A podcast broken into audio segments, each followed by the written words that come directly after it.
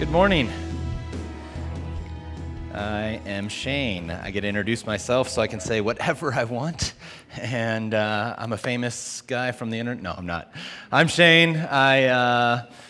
I lived here in West Lafayette for the last year and a half. I actually have pastored a church about an hour and a half north of here in the middle of hillbilly country for the last 10 years, and moved down here about a year and a half, and have become friends with Dave and Jess Shockey, and they've introduced me around here to some of your wonderful leaders. I would claim that they're my friends, but they'll probably stand up next week and say not. But anyway, so it's been fun to meet Ken and Ralph and some others around here. And so they asked me to just continue on with this series of First Kings today. So I'm excited to be with you guys and excited to just be able to learn from our story and to let God kind of work on us in a way that just helps us grow and know Him better. And so we're going to do that this morning. So if you have your Bibles, go ahead and turn to First Kings chapter 17. Rob started off the series last week on Elisha and Elijah, and the naturally supernatural work of God. And we're using this story, I guess you guys are using this story, and I'm going to try to jump in on that today. But we see that in the midst of kind of a dark time, in the midst of some things not going so well, that God's still at work. And I think he kind of says, it just keeps getting, Rob's mentioned something, or at least in his notes, he mentioned something about it getting worse and worse and worse. And the reality is you're going to kind of see some things that don't get better for a while. But in the midst of that, God's countercultural kingdom is at work. And he's doing some little things, and actually some big things as well, that are causing his kingdom to take root in different ways, even in the midst of some very dark and difficult days. And so it's an encouraging thing that actually in the midst of no matter what we're facing, God's at work. And he's doing something big and wonderful. And even though we don't see it or may not experience the fullness of it where we're at, we can, I guess, look at things a bit differently and see them a bit differently. So are you in 1 Kings 17 there? Let's read this together starting at verse, we're going to pick it up at verse 7. Sometime later, the brook dried up because there had been no rain in the land. Then the word of the Lord came to him, "Go at once to Zarephath of Sidon and stay there. I have commanded a widow in that place to supply you with food." So he, and this is talking about Elijah, went to Zarephath. When he came to the town gate, a widow was there gathering sticks. He called to her and asked, "Would you bring me a little water in a jar so I may have a drink?" And as she was going to get it, he called, "And bring me, please, a piece of bread." "As surely as the Lord your God lives," she replied, "I do not have any bread, only a handful of flour in a jar and a little oil in a jug. I'm gathering a few sticks to take home and make a meal for myself and my son, that we may eat it and die." Elijah said to her, "Don't be afraid. Go home and do as you have said, but first make a small cake of bread for me from what you have and bring it to me. Then make something for yourself and your son. For this is what the Lord, the God of Israel, says: the jar of flour will not be used up, and the jug of oil will not run dry until the day the Lord gives rain on the land." She went away and did as Elijah had told her. So there was food every day for Elijah and for the woman and her family. For the jar of flour was not used up, and the jar of oil did not run dry, in keeping with the word the Lord had spoken by Elijah. Sometime later, the son of the woman who owned the house became ill. He grew worse and worse and finally stopped breathing. She said to Elijah, "What do you have against me, man of God? Did you come to remind me of my sin and kill my son?" "Give me your son," Elijah replied. He took him from her arms, carried him to the upper room where he was staying, and laid him on the bed. Then he cried out to the Lord, "O Lord, my God, have you brought tragedy also upon this widow I am staying with by causing her son to die?" Then he stretched himself on the boy 3 times and cried to the Lord, "O Lord, my God, let this boy's life return to him." The Lord heard Elijah's cry, and the boy's life returned to him, and he lived. Elijah picked up the child and carried him down from the room into the house. He gave him to his mother and said, "Look, your son is alive." Then the woman said to Elijah, "Now I know that you are a man of God and that the word of the Lord from your mouth is true. Pretty cool story, isn't it? In the midst of some difficulty, some awesome things happening. So this morning we're going to look at the work of God in unlikely ways, in unlikely places, in and through unlikely people, all right? So we're going to look at some of those things and bring them out as we go through this passage. But one of the things we notice right away is that just because God's at work doesn't mean all the difficulties go away, does it? There's still some difficulties that are taking place. Not everything gets better instantly. I don't know, but as you go through this, you're going to see that Elijah's an awful lot probably like you and I, that he's prone to despair and disappointment at times, and you think, this guy's getting kind of depressed and not doing so well. Is he going to make it? Because things aren't exactly like he would like them to be. So Ahab and Jezebel are going to rule over Israel for like 22 years. That's a long term to serve if you're not in a very great leader, all right? Not only was he not a great leader, but I mean, it went from the only worship that was allowed to happen in the nation of Israel, in the northern tribe of Israel, was to Baal. Yahweh couldn't even be worshiped anymore. And so that's what type of leader, that's what type of days it is. So in the midst of God being at work, what we do notice is that everything doesn't get better overnight. And I assume that if Elijah's anything like you and I are, we could be prone to thinking, come on, God, a little help here. I mean, I appreciate the food coming through the ravens. That's a really awesome thing. If we read that last week, if you're here with Rob, like that's really awesome, but it is roadkill. And the fact that I got some water out of a brook, that's great stuff, but like now it's drying up. I mean, couldn't I just have a little something to wash down the fresh roadkill you're bringing me? Or you know, 22 years of this guy? Really? Seriously? I mean, have you seen the tweets he's putting out? This is ridiculous. I mean, come on. I assume that that part of him had to be stirred to this, oh, God's at work, but man, there's still an awful lot of difficulty and hard time. In fact, Elijah has to flee basically as a refugee to an area that's inhospitable. He's standing before kings in ministry, yes, but like the king doesn't like him so much, so he has to take off. He's by himself. He's alone. If he's anything like you and I, my guess is there was this discouragement that can set in at a time like that. Are you with me? You ever had that happen in your life? Like God's at work, but like a friend would be nice. Or I'm longing for a deep relationship right here, and it's just not happening. Come on, God. Or maybe you've received a revelation of Christ and made a commitment to Christ and your family hasn't yet, and you've been trying to convince them, like, hey, he's good news, and they just don't get it. Well, I think we're not alone, because what we see is that in Elijah and in the rest of Scripture, that God is at work, but it doesn't mean things get better right away. Not that everything goes our way. It doesn't mean Elijah gets to end up on the Mediterranean at a nice beach resort, right? In fact, he's in quite the opposite direction. But it's in the midst of that that we still see God do some wonderful things. But Elijah's posture in the midst of things not going well was apparently that he still could at least stop giving his list to God. Term limit on the president here.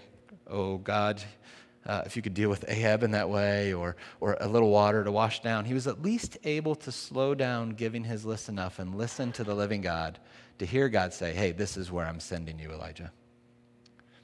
Might be good encouragement for us. Are you with me? That in the midst of some of those things, and we're kind of, oh, I wish this would happen. Oh, I wish this would happen in my life right now. To maybe stop for a second and say, all right, God, where are you moving? Where are you wanting to send me at this moment in time? Where are you going to provide for me next? Because I have known you as my provider over and over already. You've led me to this point. I'm ready. I'm all ears. I'm waiting for where we're heading in the next direction, God, so I can respond to you. So I think that's one of the first things that we can see in the midst of God working in unlikely ways. That red is really horrible, isn't it? Holy cow. All right. But in the midst of God working in unlikely ways, don't be fooled. You and I, let's not be fooled that God's not working just because everything isn't going great overnight. because God is still working in unlikely ways. And if we believe that, we might respond differently. Let me read this to you since it's not the best for your eyes. But he says this in 2 Corinthians 12:9. Paul says, "But he said to me, my grace is sufficient for you, for my power is made perfect in your weakness. Therefore, I will boast all the more gladly about my weakness, so that Christ's power may rest on me." Thank you. You're awesome. "That is why, for Christ's sake, I delight in weakness, in insults, in hardship, in persecutions, in difficulties. For when I am weak, then I am strong." Instead of maybe asking God, I wish you would really whisk all this away, maybe there's something great he wants to do in the midst of our inability to change things, in the midst of our suffering and hardship, that actually that's a place where he's going to show himself even greater. About 2 years ago when we moved here, my wife did actually, I didn't become pregnant for the first time, but she became pregnant for the first time. First time in 16 years. We were excited. Threw a little party with the kids. But it didn't go quite how we expected. It still hasn't quite gone how we've wanted it to go at this moment. And we're in the midst of walking through that. But you know what we can say? That in the midst of some of this most difficult time, God has worked and moved. Not in the ways necessarily we were always praying, but often in times we weren't actually even praying, in areas we weren't even praying or expecting, he's worked and moved. In fact, we moved here to spend time with neighbors who would never come to church or go to a Bible study or those type of things. We lived with all your professors on North Chauncey there. And to be honest with you, I've had absolutely no faith when I moved in for them. And then we go from trying to spend tons of time and trying to like connect, and this is a great season, come over, we're the new people on the block, come to our house. And this happens, and we end up in the hospital back and forth, struggling as a family. But it's in that time that God actually did more with the hearts of our neighbors than any of the times where we were having them over for a great meal that we tried to cook for them, showing great hospitality, trying to have great conversation. It was actually in the midst of some of those most difficult times that God opened the hearts of some of our neighbors. Can I encourage us that in our weakness, he's strong, that he's good news even in the bad times, not just when you get a front row spot in front of the den to go grab your Coke. He's good news all the time. And that it's in the midst of some of those times of suffering that God's at work. And so if we're not careful, we could miss, or we could be lulled into thinking that, you know what, he hasn't quite answered these prayers yet, he's not on the move. Instead of, wait a second, he probably is moving in ways I didn't expect right now. And even though this might be painful in other ways, I'm going to open myself up to that reality. Are you with me on that? Has that ever happened to anybody here where things haven't quite gone? But I think one of the things we can learn is let's posture ourselves like Elijah. The disciples struggled with this, didn't they? Jesus said, "Who do people say that I am?" And then they turns the question on his disciples, "Who do you say that I am?" And Peter nails it. He gets it right. He's like, "You are the Christ, the Son of the living God." And he says, "You awesome, Peter. I'm going to build my church on this revelation, and the gates of hell will not prevail. Well done. God's shown that to you. That hasn't been revealed by man." And then he tells them that he's going to go and suffer many things and die. And Peter says, whoa. That's not how it works. Life is breaking in, right? Things are happening. Surely it's not going to be that way. And Jesus has to say to him, you don't have the mind of Christ on these things. You don't have the mind of God on these things. Get behind me, Satan. That's not the revelation. Just because things aren't awesome and triumphal in the way you think doesn't mean it's not the way my Father's going to work. So you and I, too, would do well if we can have a posture like Elijah in the midst of suffering, in the midst of difficulty, that, hey, God, where are you working? What are you doing? So that we can join in with you and see what happens. And you know what that we recognize in the midst of that? It's not us anyway, is it? Is it God at work or is it us at work? We get to join in, right? But who really makes the big difference? Who changes heart? Who brings life? Him, right? He's the one. He speaks and universes are created. He's the one. And so it shows us that it's not dependent on us sometimes in the way we think anyway, or us being on top of the world, or who's in whatever, on whatever throne or in whatever office, right? It's based more on him than on us. So if I can encourage us in the midst of hardship, let's be careful to recognize that God is strong even in our weaknesses, when we can do absolutely nothing about our situation. And let's remember as well, all right, that it really doesn't depend on you and I. Yes, there's this joint cooperation that we get to have, but it's not based on our skill. It's more based on our obedience and our joining in with what God's doing. Amen? I mean, because has this thing really been dependent on Elijah? Is he the one that trained the birds to bring the roadkill into him? Is he the one that said, this is how you handle the jar of flour and the jar of oil, lady, so that it never runs out? That'd be great, wouldn't it? Try that with your Gray House coffee cup next week, all right? See, you set it on your table in the morning and see if it's full of hot coffee waiting for you. That would be great, or for a gas tank at least, right? But it's not us. It would be God doing those things, right? Are you with me? And so these things that start to creep in our mind like comparison, where's that come from, right? Anybody ever struggle with comparison, right? It's not us. It's us responding to him and what he's doing, even in the bad, even in the good, and allowing him to bring his life. God's been teaching me some massive things in regards to this lately because, again, life's been a little bit better. We've kind of recovered from some of what's happened with our family and the disappointment in God and starting to reach out again.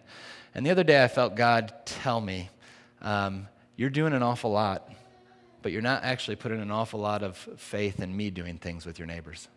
And he had been on me about praying because I'm an activist, so I just get on and do it. I want to just spend time with neighbors. If I can go out and talk to them, I just go talk to them. And I choose that over prayer almost every day in my life. And I know God's been on my case about that. So when he said that, I knew I needed to do something about my prayer life in regards to my neighbors and these people we're trying to reach. So I took up running, which will increase my prayer life very rapidly because I think I'm going to die every time I take a step. And so what I do is I kind of run or jog around, and then I end up at one end of my street and just walk up and down my street praying for every one of my neighbors. And you know, the amazing thing is, as we've kind of identified some neighbors, we really feel like, man, they're on our heart. There's something that God wants to do with them. And some of those people we just had some conversations with, and that's it. We haven't even had a chance to get them in our home. It's not worked that well. They haven't responded to certain things. And within 2 weeks of praying, as I was just walking up and down the street, this one family who we've talked about many times, we've even served them a little bit, and it hasn't quite ever developed into anything. Walking up and down the street, she stops me in the street, this lady with all these kids around her. She says, hey, we were just talking about you guys, me and my husband, and we wondered if you would come over Friday for a movie. And then maybe this fall, if you would put it on your calendar, we could go camping, just your family and our family. And I was like, wow, I should have started praying a long time ago. Come on. See, sometimes I get fooled into thinking it's more about how I talk to the neighbors or what I'm doing with them as opposed to just joining in with what God's doing. And I'm learning to start to slow down and just listen and saying, okay, God, what are you doing? And with what neighbors? So that I can join in with what you're doing. You got to be careful because he will show you things. I was actually preparing a couple weeks ago. I was going to go away and do some ministry things in Ohio for the whole weekend. And I'm up there, I had like tons of stuff to get done before my kids got home, and I kept feeling this little thing about going and mowing my neighbor's yard. And this is the neighbor that lives right next door to me, and she's probably not been as like open to us as much as the rest of the neighbors even around us. We've never been in her home, she's never been in our home. She says hi more to me than my wife, and that's kind of the end of it and all. And her mower broke down, and I knew this, and her grass was getting kind of tall, and I knew she was going to have a little party in the backyard coming up in the weekend. And I just, as I'm typing all my stuff, I just kind of felt like, oh, I know I should do, I got too much to do. And I'm doing all this stuff, and finally it's like, okay, goodness gracious, God, I'll go and do it. And so I go and mow the yard. And by the next night, my wife's at a garden party with my neighbor. I was out of town.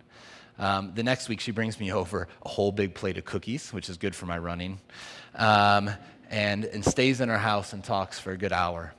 And now we're in this relationship, like we've talked about having each other in and out of our house over the summer because she's longing for a relationship as well. But listen, in the midst of what we're doing, let's not be fooled into thinking that it's all about us. Instead, posturing ourselves to hear from the living God because he's at work. Are you with me? Elijah was able to do that in the midst of difficulty, in the midst of some not-so-fun situations for him. He's able to stop and listen and say, God, what are you doing? Where are you sending me? Where is your provision coming from? He might have been a wine or two. I don't really know. We can't put that on Elijah. He might have struggled. But he is at least receptive enough to know when God started to speak to him, I'm going to go do it. I'm going to follow what you're saying to me, God. I'm going to go. I'm going to speak to her. And I'm going to see you do this in the midst of these situations. So it's an invitation for us to allow God to do some of those things in our situations, right? In our weakness, he is strong. Are you with me? So let us posture. Can I tell you one more story? I was in Africa this spring and got to talk with one of our church family leaders is in one of the North African countries where it's illegal to be a Christian. And he was telling me about, I was asking about his family, and he hadn't at that point seen his family in a year because he had to send his family off because it was just getting too dangerous. They were starting to break into his house in the middle of the night and threaten him and pull him out. And so he finally, after one of these late nights, he actually started telling me about the last night that these people came in and broke into his house and held him at gunpoint and actually whisked him off, and he said goodbye to his family, thinking it might be the last time he sees his family. And so they whisk him off, and they take him to this place where they're starting to rough him up pretty bad. And they just gave up for the night and said, we'll deal with you in the morning. And this other Arabic-speaking pastor had been with him, asked, what are we going to do now? And his heart posture in this is just absolutely amazing because he said, I looked around and noticed we were the only people in this place that hadn't been shot.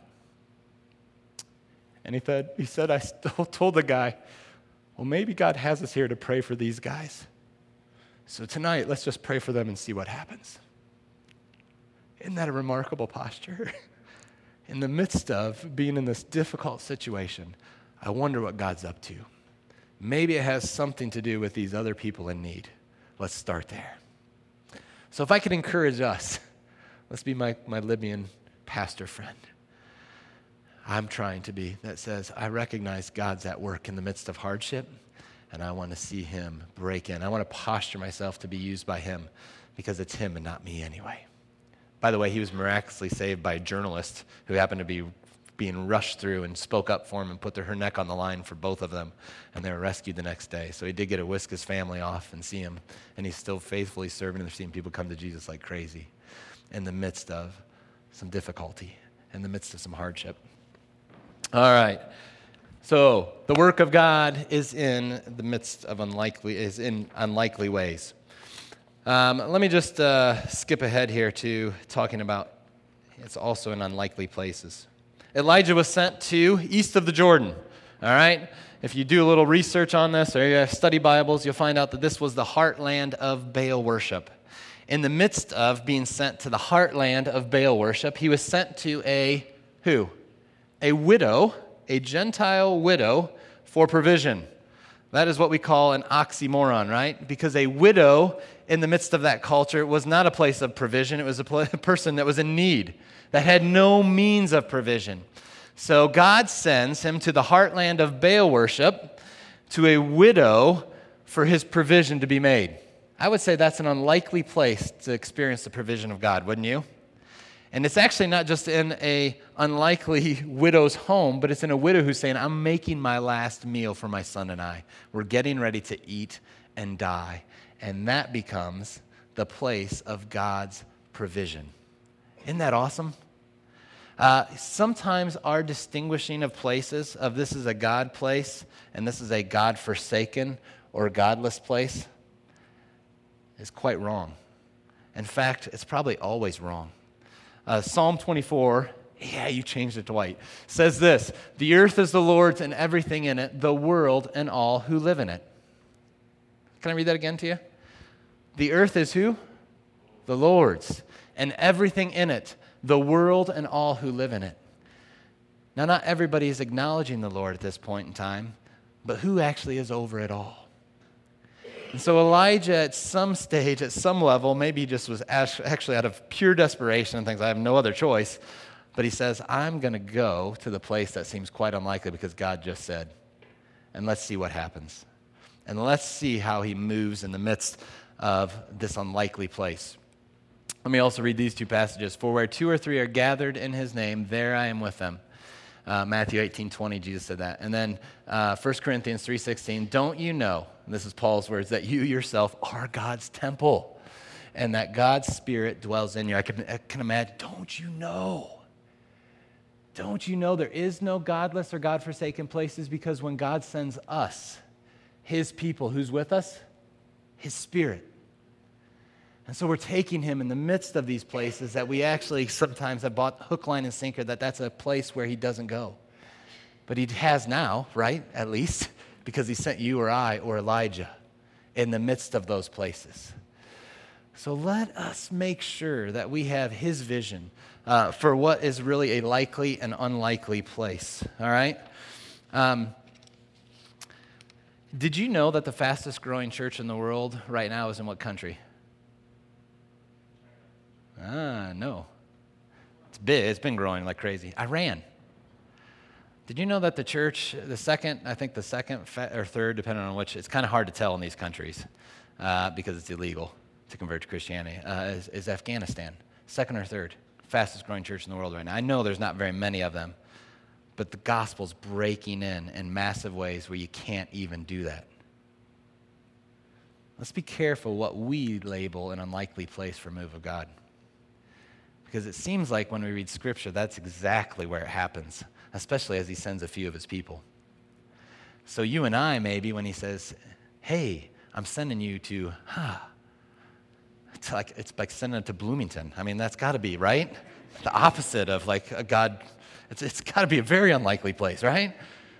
But, well, maybe if we're there, then God's at work. Are you with me? It's in the unlikely places when he sends his people that he breaks in awesome ways. It was interesting. I told you a little bit about our street. But when we came down here, to be honest with you, I thought, oh, well, we won't really do much. It's a matter of living close for the sake of, for the sake of students being able to walk to our house. That's what I kind of assumed, to be honest with you. I didn't pick it based on my street being there and ministering to people. But it was interesting. A couple months before we moved down, I felt God say, I'm giving you Main Street. I thought, giving me Main Street, I wonder what that means. Had no idea. I have a couple small businesses. I thought, hey, sweet, maybe they're going to do really good. I'm going to have some money. It'll make the move a little nicer. Can hire a moving company. I didn't know. But I thought that's what it meant to be giving me Main Street. We came down because my daughter, God spoke to my daughter about moving. She came out of her room. She was 9 years old at the time, came out of her room crying one day and said, God just told me we're moving to Purdue on August 3rd. Do we have to go? And we said, well, it'd be good to obey God, right? But we haven't quite heard that yet. We were thinking maybe a couple years down the road, but you got our attention, God. And so we ended up finding this house because a guy called me at random, asked me if I wanted to buy his house in West Lafayette. The same week, my daughter has this, God speak to her about some of these things, and it sends us on this journey of starting to look for a house in West Lafayette. And our thing was, let's just get it close enough to campus so hopefully some students can walk to our house. But God had spoke to me about that Main Street thing. So we come down over the 4th of July. I figured there'll be a few neighbors out on the street. At least we can meet them. Our kids can maybe see if there's any other kids, and this will help them with the transition. This will be good. The first neighbor lady that walks by says, hey, welcome to Main Street. I said, what do you mean? This is North Chauncey. And she says, well, actually, back in the day when this was the village of Chauncey, this was Main Street. So you're actually moving on Main Street. So welcome to Main Street. Oh, that's interesting, isn't it? Within 5 minutes as we're walking down the road talking to one of our neighbors tells us, hey, when we adopted our daughter, it was important from her birth mom that she actually said religion was important to her, but we're not religious. We don't know God, and we don't really have any friends that are. So maybe you can introduce our daughter to Jesus. In 5 minutes. Welcome to Main Street. Unlikely place. I had zero faith for any of our neighbors coming to Christ when we became. It wasn't even on my radar. But listen, it's often in the places where we think, oh, surely that's got to be the hardest place around, that God's at work doing the unlikely in amazing ways, right? Are you with me? Isn't that good? All right, we'll move on here to unlikely places. Last one, sorry. I will rush here through this. Unlikely people. Where was Elijah sent? He was sent to the home of a foreigner, right? At that, a Gentile woman foreigner, right? And a widow, which is going to keep adding. And this culture was horrible. One thing, it's kind of the least of the least as a whole, right? Women were second-class citizens. Horrible, awful, I know, but that was the reality of it. They were basically treated as property, especially then widows were seen as God-forsaken second-class property because they don't even have a husband anymore, so what good are they in one sense, all right? But it's to this place that Elijah is sent, to this gal, and that type of situation when the culture viewed her in this way. Very unlikely, right, as far as human eyes see. But it was to her that God was going to work in and through her. And so Elijah sent. Let me just read you this passage, and maybe it's in the white. I'll just read it to you off this. But out of Ephesians 2, it says this, "As for you," Paul says, "you were dead in your transgressions and sin, in which you used to live when you followed the ways of the world and the ruler of the kingdom of the air, the spirit who is now at work in those who are disobedient. All of us also lived among them at once, gratifying the cravings of the flesh and following the desires and thoughts. Like the rest, we were by nature deserving wrath, but because of his great love for us, God, who is rich in mercy, made us alive with Christ, even when we were dead in transgressions. It is by grace you have been saved, and God raised us up with Christ and seated us with him in heavenly realms in Christ Jesus, in order that in the coming ages he might show the incomparable riches of his grace expressed in his kindness to us in Christ Jesus. For it is by grace you have been saved through faith, and it is not of yourselves, it is a gift of God, not by works, so that no one can boast. For we are God's handiwork, created in Christ Jesus to do good works, which God prepared for us in advance." In other words, you were dead, right? You were corpses. You could do absolutely nothing about your situation, Paul tells the Ephesians believers, the church that was gathered there. He says, you could do nothing. How many of us then were unlikely people? We were dead. We could do nothing about our situation, but God breaks in and brings life, right? So, of course, we need to have a different view of what an unlikely person is, because we were all unlikely, because corpses can't do anything about their situation. Corpses don't typically come back to life. But it's to that situation, those people, that God sends Elijah and says, actually, this is where I'm going to do my work. And it's an unlikely situation of a death of a widow's son that Elijah's able to say, God's not done yet. Even with that dead boy, he's not done yet. And there's something in him that knew that expected God not to be done yet. Even though there had been no resurrections at that point in Scripture that we know of, all right? That wasn't a normal thing that happened. But yet, Elijah had a revelation of God that was big enough that says, he's the giver of life. Are you with me? How much more should we have a revelation on this side of Jesus and the resurrection, on this side of stories like Elijah and Elisha seeing dead people raised, and this side of being corpses ourselves that have been risen with him? Say, oh my, of course he might be working there, even though that's the most unlikely place. I was at a funeral about 2 years ago, for our town marshal. Our town marshal passed away. He had been he owned several bars in our community, actually, before he came to Christ. And on the other side of Christ, he sold those and was just massively active in a lot of the young people whose lives especially had been ruined by alcohol and drugs because of his own journey. And he passed away suddenly as the marshal in our little town. And one of the young people that he had given me to work with over the years, because he'd always send young people, and they get in trouble, and it wasn't really bad. If you go meet with my friend or go to any of his Bible studies or events, you can put it towards your community service. So it's a really sweet little small town thing that only small towns can do. So you're not in trouble if you go over there enough times. And so they would come over enough times. And one of those young men was his own grandson. His own grandson, who was a meth addict, who used to shoot up heroin with his mom. And At the funeral, he was actually in jail at the time, very close to being released again. And since it's a small community, they all knew his grandpa and served with him and stuff and said, hey, you can get out for the day and go to the funeral. And he comes running up to me after the funeral. He says, I think God just, got a hold of me. And I said, oh, yeah, why is that? He's like, I feel totally different. And I'm thinking, nah, I've heard this one before, right? Or just because you feel different when you're out for the day of jail, of course you feel different, right? But I just said, look me up when you're out. You need community. You need a lot of these things, da-da-da-da-da. We will try to be there for you in those ways. And sure enough, the day he gets out, he comes running over. He had his bracelet on, his ankle, but he came running over. And he was giving his life to God, studying the scriptures, wanting to hear from God, wanting real relationship, wanting God to break in. To this day, he's still that type of guy. I mean, he was so messed up on meth. He's missing a bunch of his teeth because he pulled them out one day while he's on drugs and on these type of things. This is a story.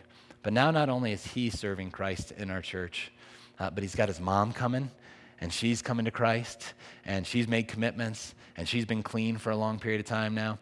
Another one of his buddies who was his dealer that he did drugs with oftentimes is now coming to Christ, to encounter Christ in jail.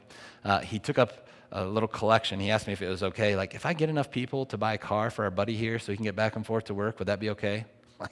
Go at it, man. See what you can do. And sure enough, they got him a car. So he's coming to church on a regular basis. He's being discipled. He's working a regular job. And a very unlikely person in my book, a young man who tried to commit suicide 15 times, captured by God, transformed by God. An unlikely person where God broke in. So let us have eyes of faith, right? That God is at work in unlikely ways, in unlikely places, and unlikely people. Are you with me? And let us, like Elijah, step out in faith. Because what we see here is Elijah doesn't just invite the widow to put her faith in God, but he's stepping out in faith and at the same time inviting the widow to put her faith in God at the same time. So let's be those type of followers of Christ. Let's be like Elijah and be ones that not just tell people where to put their faith, but step out in faith at the same time because we realize where God's at work. We realize that it's these unlikely places, unlikely people, and unlikely ways. Amen. Can I pray that over us? All right. Well, Lord, we just first, just as we are thinking about who we were, that we also once were dead in our transgressions. We were corpses, but you've made us alive. We recognize that we were those unlikely people at one point in time. I had no interest at you and in you at all at one point in time, but you pursued me. And Lord, we just thank you for being a God who works in unlikely places and unlikely people because we're here because of that today. And even as we celebrate communion here in a bit, Lord, we want to recognize your work in us. And we want to thank you for your work in us. And we want to be ones that not just say thank you for it, but Lord, continue to put our faith in you. The God who's continuing to work in the midst of hardships. The God who's continuing to work in the midst of things that we don't think would be even possible in any way, shape, or form. And we want to be ones that, like Elijah, are, I guess, quick to listen to you because what may not make sense to us in our human terms is quite likely with you. And Lord, we want to see your life continue to break in. We want to see it continue to break into us. We want to see it continue to break into other parts of our life that maybe we haven't given you lordship over yet. We want to see it continue to break into our family and friends and roommates, schoolmates, workmates, neighbors on our street that we think are, might be quite unlikely that they would ever serve you or follow you. And so, Lord, we want to be a people of faith that keep responding to you, that keep allowing you to bring your life in the midst of all kinds of difficult situations. We just pray that we would be ones that continue to respond. Continue to say, yes, Lord, even when it's not fun or easy. realizing that it's obedience to you and response to you that really is going to bring real life. Not our skill, not our great wisdom, but it's you, Lord. We love you, we thank you, and we praise you. Amen.